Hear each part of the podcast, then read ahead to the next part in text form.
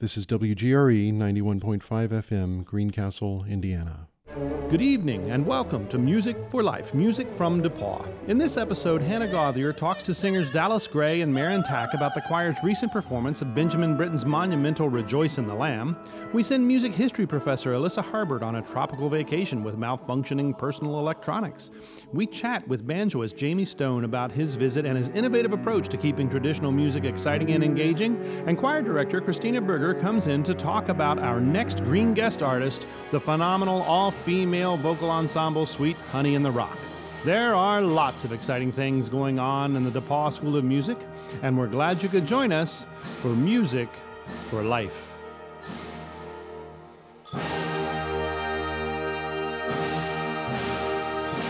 On Friday, October the 9th, we continue the Green Guest Artist Concert series with the incomparable Sweet Honey in the Rock. And here to chat with me about it is our own choral conductor, Dr. Kristina Boerger. Welcome back to the studio. Thank you. So, you know this group. I do. a little bit. So, tell our audience what they can expect. They can expect a display of vocal virtuosity that they might not have experienced that close up before. Right. Mastery, unbelievable. Absolute mastery. I think that of the many things this group has taught me, uh, it has taught me to have a wider imagination for the possibilities for the female singing voice. Mm-hmm. So, the group is comprised of? African American women, Right. or actually, I'm not up on the current membership. Perhaps uh, black women from other parts of the Americas, Caribbean. I, when I followed them, I think all the members were from the United States, black women from the United States. And they create in just about all forms of black music from Africa and the diaspora that they can successfully adapt to the vocal ensemble. So, you know, you'll hear them do reggae and rap and pygmy chant and uh, spiritual and gospel and doo wop. They seem completely unintimidated by any of that. Oh They're no, they're so- not. Of course not. It's just to celebrate it. Yeah. Yeah, they really are. It's a celebratory thing. And they even have a deaf interpreter. Yes, it- they really led the way. I mean, that um, they might have been the first group I saw doing that. But that, um, if you, which you didn't, uh, would have attended a bunch of the um, sort of women's cultural events in the 70s and 80s. those, yeah, yes. we checked you at the door. but that sort of became de rigueur. It was part of, you know, expanding the accessibility uh, to all women who might have been there, so that if they were deaf, they could still experience the content of what was happening. And so, entire music festivals uh, in the women's movement came to be in- interpreted by sign language interpreters, which becomes this beautiful dance. Right. that My mother's even a deaf people- interpreter, and it's a really beautiful thing to watch happen because it's like an art form of its own. Yeah, it really is. And I would have to say that Sweet Honey was one of the mothers of bringing that onto the stage. Yeah. And I think that our audiences can expect an amazing array of music. You know, we come to the, a concert and we think, oh, this is all going to be, you know, classical music or this is all going to be Baroque music. Or you, you can't really come to Sweet Honey in the Rock with No, no, you can't. notion. And the other thing that's great about it is that um, we might in the conservatory have a somewhat more narrow image of what women's voices can or should do. But you'll hear a woman on the bottom who sounds like a didgeridoo, and then you'll hear whistle tones on the top and Right. everything in between. And that's, you know, in the music of African America, that's de rigueur. You're going to hear men singing high women singing low and everything in between. And it's a marvelous example for all singers to explore all capacities of the voice. Oftentimes, I think people are surprised listening to them to find that it's all women Sure, I think that's very true. because the range is Yeah, just amazing. they do such a marvelous job. You know, one of their early founders and long, long, long time singers and co-creators, Ysaye Barnwell, had a classical background as a violinist, and her compositions definitely do a beautiful job of joining the practices of African American congregational singing to some sort of classical harmonic techniques and textures. So there's just a beautiful synthesis of you know the flavors of this country that we live in, and you know also there's plenty to please every musical palate, but um, if you don't need to experience your music in a vacuum from your social politics, um, this is also a good concert to come to because these women will not divorce their musical practice from the lived realities of people in the United States. Right.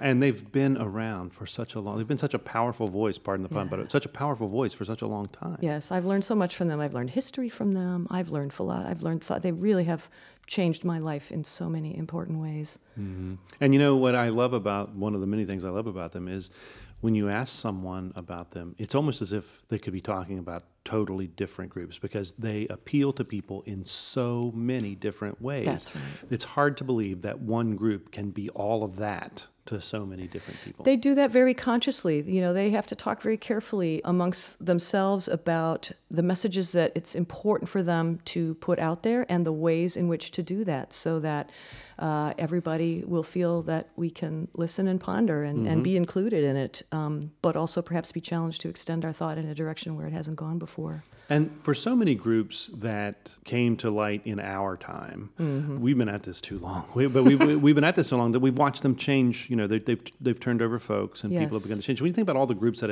inspired us when we were students, um, you know, now they're on their second or third or fourth iteration. But Sweet Honey does an amazing job of always having this consistency of not just of their product that, that's always such incredibly high quality music, but they've not changed who they are at all, even though the personnel has changed. I'm excited to hear that because it's been actually many years since I've heard that, and Mm-hmm. uh, this will be the first time I hear them when I don't know anybody who's on the stage. I believe, although I haven't I haven't checked the personnel. But um, yeah, I'll be listening for that. I'm very very eager. Yeah, this is going to be a remarkable concert. It's on Friday night, October the 9th at 7:30 in Kresge Auditorium. It's the continuation of the Green Guest Artist Concert Series. Tickets are available online on our website at depauw.edu or at brownpapertickets.com. And thanks for coming in to chat about it. Thank you. Hello, music lovers, and welcome to the events calendar for the week of October 5th. First off, I'd just like to congratulate everyone who was cast in the opera, and a big congratulations to the cast and crew of Spamalot.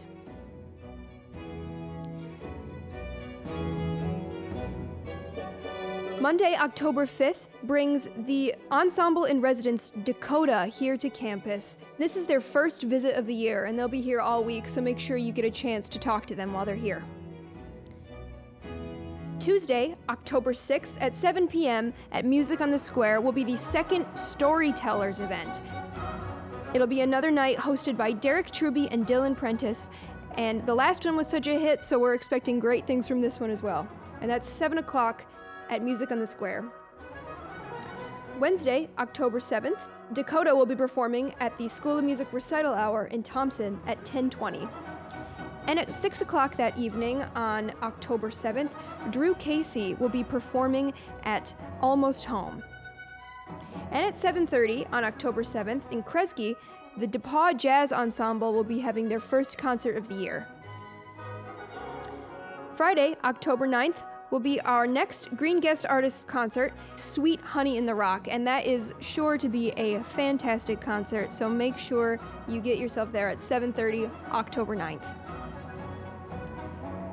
This has been the events calendar for the week of October 5th. Thank you very much.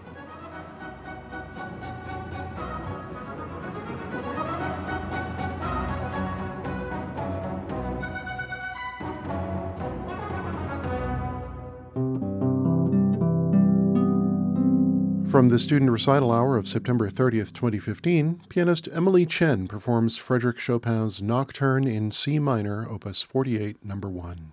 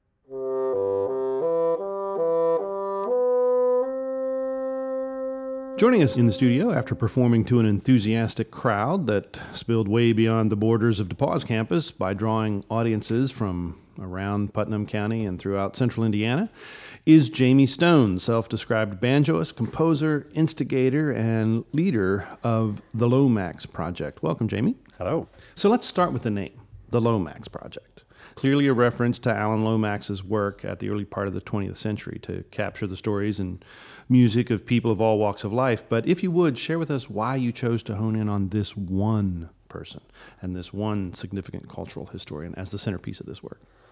Well, I've been interested in traditional music for over 20 years. And as long as I've been playing the banjo, I've been aware of Alan Lomax's field recordings because he just made so many. And it dawned on me after a while, um, reflecting, you know, in more recent years, how much music that I know and love uh, comes from recordings that he made and, and songs that I, I know that are, are things that he preserved that we wouldn't likely have uh, if he hadn't captured them on field recordings. And right around that same time, I had this epiphany. John Szwed wrote a book called Alan Lomax, The Man Who Recorded the World. That's an incredible read. Mm, mm. Um, it's a reads like a mystery novel, at least for someone like me. Um, and I started researching and, and digging into further corners of the archive. And I was just so moved by all the sounds I was hearing, and, and, and it was so vast that it seemed like, even though on the surface it's a very specific project, we're kind of under the umbrella of this one archive, mm-hmm. um, it, it's also you know, takes you around the world, takes you to most corners and counties of this country, and it explores a lot of musical terrain that I was already interested in or, or wanted to explore further. So it's been a good umbrella to work under. And people often look at folk music as a look backward, but in your case, it's also a bit of a look forward. The way that you create or recreate a new world of sound there. And in 21CM, we're always interested in how professionally trained musicians choose to explore their world. And I was really struck in hearing the performance last night at how sound is created in a unique way for this project. You must have spent a lot of time investigating that. I have. Um, I mean, that's really at the core of the project. It's also really at the center of the folk process itself. Mm-hmm. Um, there is no song without a singer you know there is no like a platonic ideal of a song maybe in a songbook somewhere but right. um, the only actual versions we have are from living people or preserved recordings. And so they're all moments in time that have been captured. You know, these songs are not alive on the page. They're alive when someone makes them, and they make them according to their own aesthetic compass and musical priorities. And so even in the folk tradition, nobody is like emblematic of the folk tradition. Everybody's really their own person. And, right. and they come, especially in the old days, from regional styles, and they have, you know, uh, in many cases, what Mike Seeger used to call one person styles, which is, you know, uh, somebody would blow through town and you'd hear them play the fiddle or you'd hear them sing a song. And, and of course, you didn't have uh, any way to capture it on recording in the old days. And so you'd remember it how you would remember it. And then you'd play it on whatever instrument you had, whatever you could remember. You'd make up new words if you forgot them. And that's sort of a, a living part of the tradition.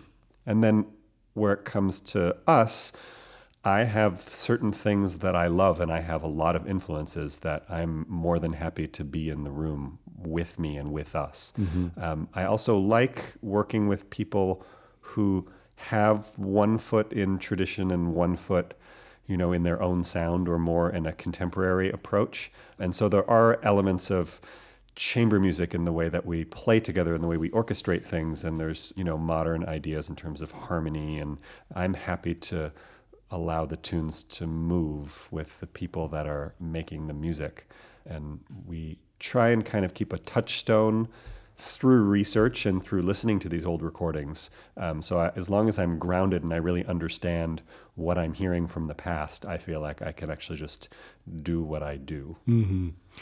I used to live along the Shenandoah River and felt that Oh Shenandoah was one of the most beautiful melodies ever written. I tried to set it as a composer and arranger many times, all failures, because I could never do anything that was more beautiful than the tune itself.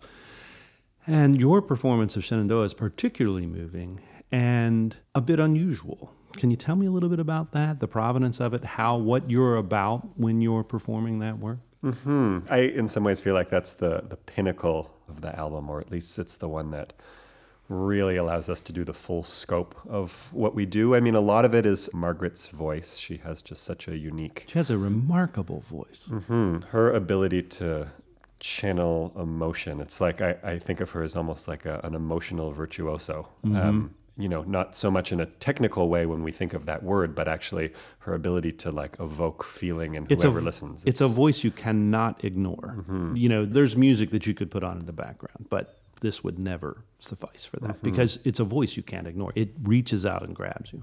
And what I really like about the arrangement is just the the arc of it. I mean, it starts with just this kind of bowed um, string section um, with just allowing the beginning of the story to make itself known, and then it sort of takes off from there and has you know drums and you know like kind of big.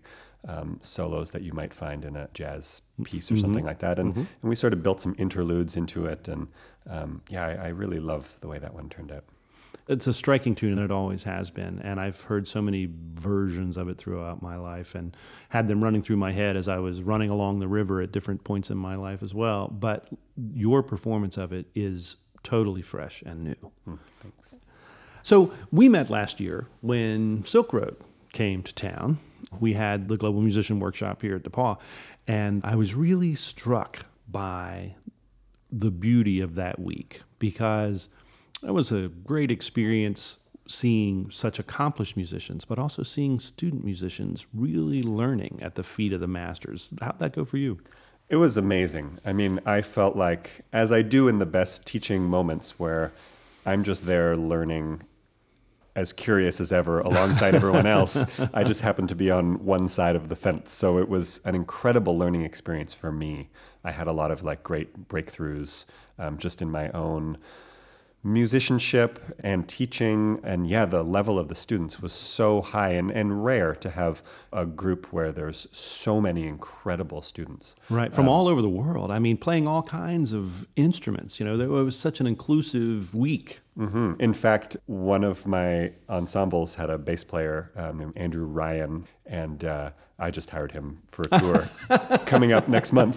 How Um, about that? So it's like that. That's really terrific. You know, you've got this real do it yourself kind of attitude about your career. And, and I was looking at your website. I want to read this. I love dreaming big ideas, instigating new projects, and working with people. I'm deeply interested in the process of collaboration and thrive on both envisioning new things and making them happen. And then you list about 600 ways you move through the world as a professional, including a record producer, education and community outreach program leader, composer for theater and film, career counselor for musicians, art director, and it goes on and on. And I imagine this reflects your deep belief that artist musicians need to see themselves as cultural entrepreneurs. That's kind of what 21CM is all about. What is a cultural entrepreneur to you, and how do artist musicians leverage their creativity to think more entrepreneurially? You're the poster child for this. Well, I think it's undeniable in this world now. You know, there was a move that got made, I don't know when, but where artists became seen as a trade alongside, you know, being a plumber or being an architect. Um, whereas for centuries the king would have musicians in their court and or they were funded by the church or um, you know patrons. And, and I and I feel like the whole model has really changed where now in some ways, you know, as somebody that loves to create and improvise, I feel like one's career is the ultimate creation and improvisation where we're trying to figure it out. The landscape's changing constantly and these days fast. Um, You never know what to expect, both of your own work and about its reception in the world. And then it's constantly evolving. I mean, the difference, I think, for someone who's kind of doing it themselves and honing their own vision of their career is really that it's a trajectory that is going to be ever changing, but this thing that you want to do likely for your whole life. So I think, you know, being an entrepreneur goes hand in hand with moving about in today's world. Um, and, you know, for me, it started early. I decided that I wanted to play the banjo in an unusual way. And it was obvious that no one was going to call me and say, hey, we're really hearing bowed banjo on this piece because nobody played bowed banjo. Right. Um, so I realized I needed to create a context for the work that I wanted to make. And then I quickly realized that, well, I don't drink and I don't like spending time in bars. So the obvious first step that most musicians go through was just not really an option for me. So I actually started putting on concerts in places that I like to spend time. So yoga studios and mm-hmm. art galleries and loft spaces. Mm-hmm. And then, of course, I needed to advertise. And I thought, well, if I'm going to make a poster, I should make it beautiful. um, and I should make it reflect the music in some way. This is how it happens. And so it really just sort of happened one thing at a time. And then I remember I got my first festival gig. And all of a sudden, I walked into a town I'd never played in, and there was a, a hundred people there in this room, just there to listen to music.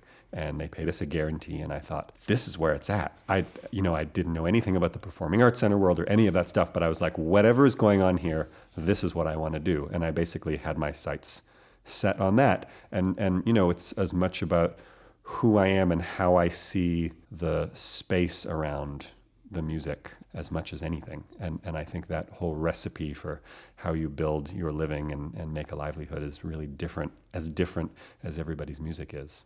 I've been fortunate throughout my career as an orchestral musician and a jazz musician and a musical theater person and a folk musician for a while. And when the folk music world is a beautiful world, and there is an immediacy to the musician and the music, and there's an obvious love that you see without a lot of trappings. It's just direct. It plugs right into the power source. And I saw that on your visit to campus, both when you were here in the summer and on this visit as well. We hope to have you back again. And thanks for blessing our community with this great music. Thank you. We're going to close with something really beautiful. This is called Before This Time, Another Year.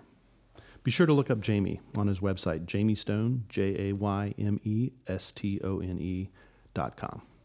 Mm.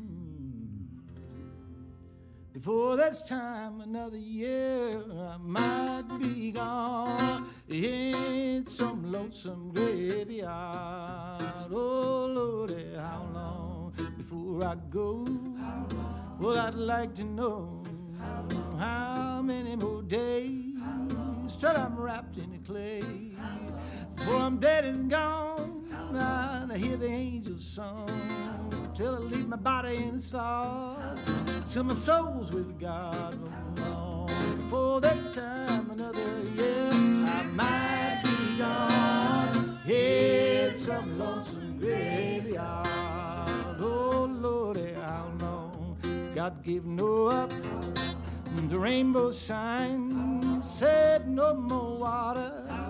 It's the fire next time from the east to the west. The fire's gonna roll. Lord, have some mercy on my poor soul. How long before this time another year I might be gone? It's some lonesome graveyard. Oh Lord, how long? Time is a puzzle. Haven't solved it yet. I got friends gone before me. Yeah, friends have not met yet. Long till the walls dividing, till they fall away. Till they all be together on the judgment day. How long before that's time? Another year. I might be gone in some lonesome graveyard. Long? Sixty rains on my tree of life. I take comfort joy with all this trouble and strife. Can I sing with the children till singing for me? How long till I float this river all the way to the sea? Now, how long before this time another year I might be gone? It's some lonesome graveyard.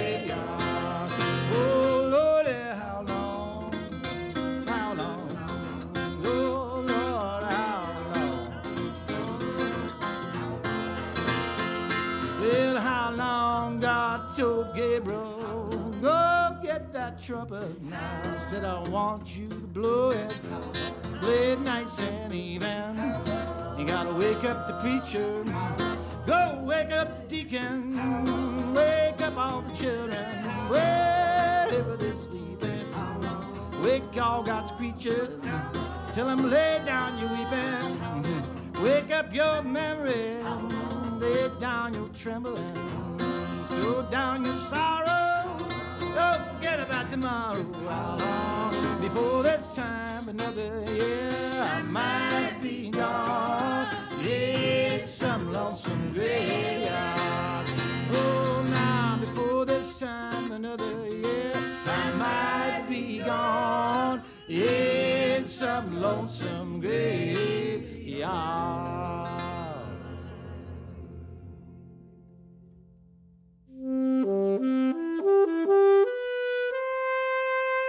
Last week, we welcomed Elissa Harbert to the studio to introduce our listeners to our new professor of music history. This week, we welcome her to the studio to inform her that she's being kicked out and sent off to a desert island with a defective five minute iPod. So the iPod will only play for five minutes, and this is the music she is subjected to until she expires, is rescued, or we decide to let her come home. We haven't decided which yet. So You've got five minutes of music, Elissa. What is it? This was a very, very difficult decision. um, I chose for my iPod Ich grolle nicht by Robert Schumann, a wonderful little song that is, in my mind, heartbreaking and hilarious because the singer says over and over again, I bear no grudge, even though my heart is breaking. I don't bear a grudge. I'm not complaining. I'm, I don't care. But clearly he cares very deeply uh, and says it over and over. Since that's only about a minute and a half if performed quickly, I also included a song by Alison Krauss and Robert Plant from their award winning album Raising Sand. The song is called Sister Rosetta Goes Before Us, and it's a tribute to Sister Rosetta Tharpe, the early rhythm and blues and rock and roll singer who paved the way for some of the great American popular music of the 20th century. I love this album. I find it very charming and entrancing. And I hope you will enjoy this song by Alison Krauss and Robert Plant. So now these are a couple of interesting choices. First of all, you were an oboe major. Yes. And the oboe is noticeably lacking in either of these songs. there aren't a lot of five minute oboe pieces. um, That's fair enough. And then I'm taking a little theme here in the lyric to the Schumann that you're not bitter about us having sent you off oh. to this island. Goodness gracious. No, I would listen to this song if you had sent me off to the Ritz Carlton. Oh, okay, okay. Just checking to be sure there. Okay. And then Alison Krauss and Robert Plant. Boy, what an interesting pairing. Yes, absolutely. To pair this hard, heavy metal type singer with this beautiful, ethereal folk singer, um, I think it really epitomizes the spirit of collaboration and the potential for cross musical pollination, if you will. Well, your choices are so good. We'll probably have to come back to the island and pick you up so that we can join in on listening. Wonderful. Uh-huh. Thank you. good to have you here. Thank you. Ich grolle nicht, und wenn das Herz auch bricht, ewig verlorenes Lieb, ewig verlorenes Lieb,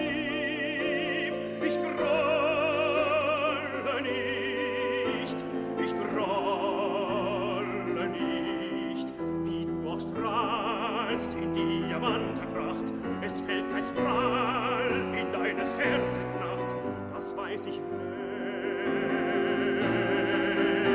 längst. Ich grolle nicht, und wenn das Herz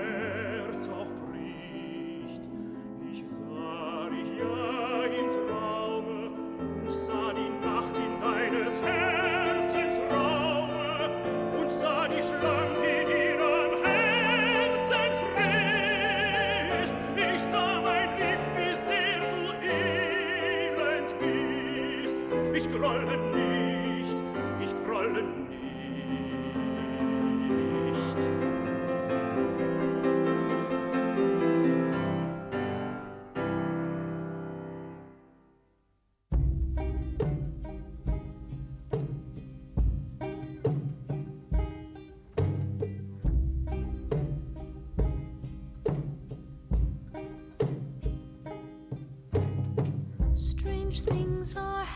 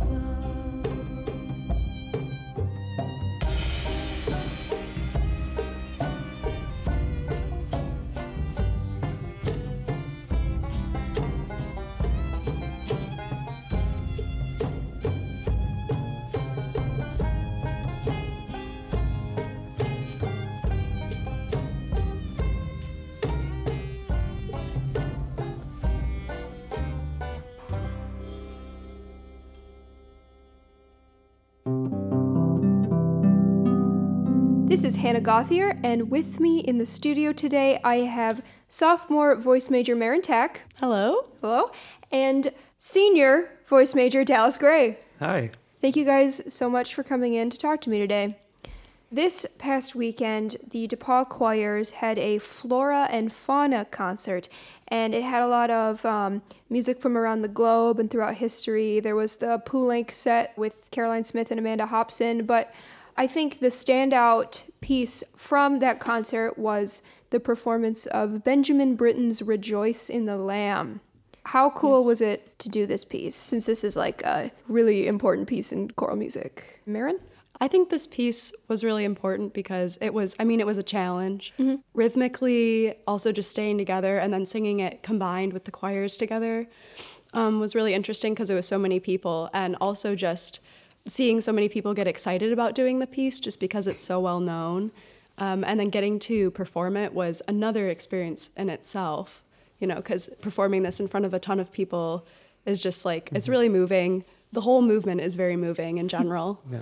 There's definitely a difference between just rehearsing it and then performing it for an audience. The way Benjamin Britten composed this, there's just these gorgeous chords and cadences that's just like you literally melt in your seat. like, you know, it's just it's amazing. And all the poetry was written inside a mental institution, which Mm-hmm. I think is super wacky.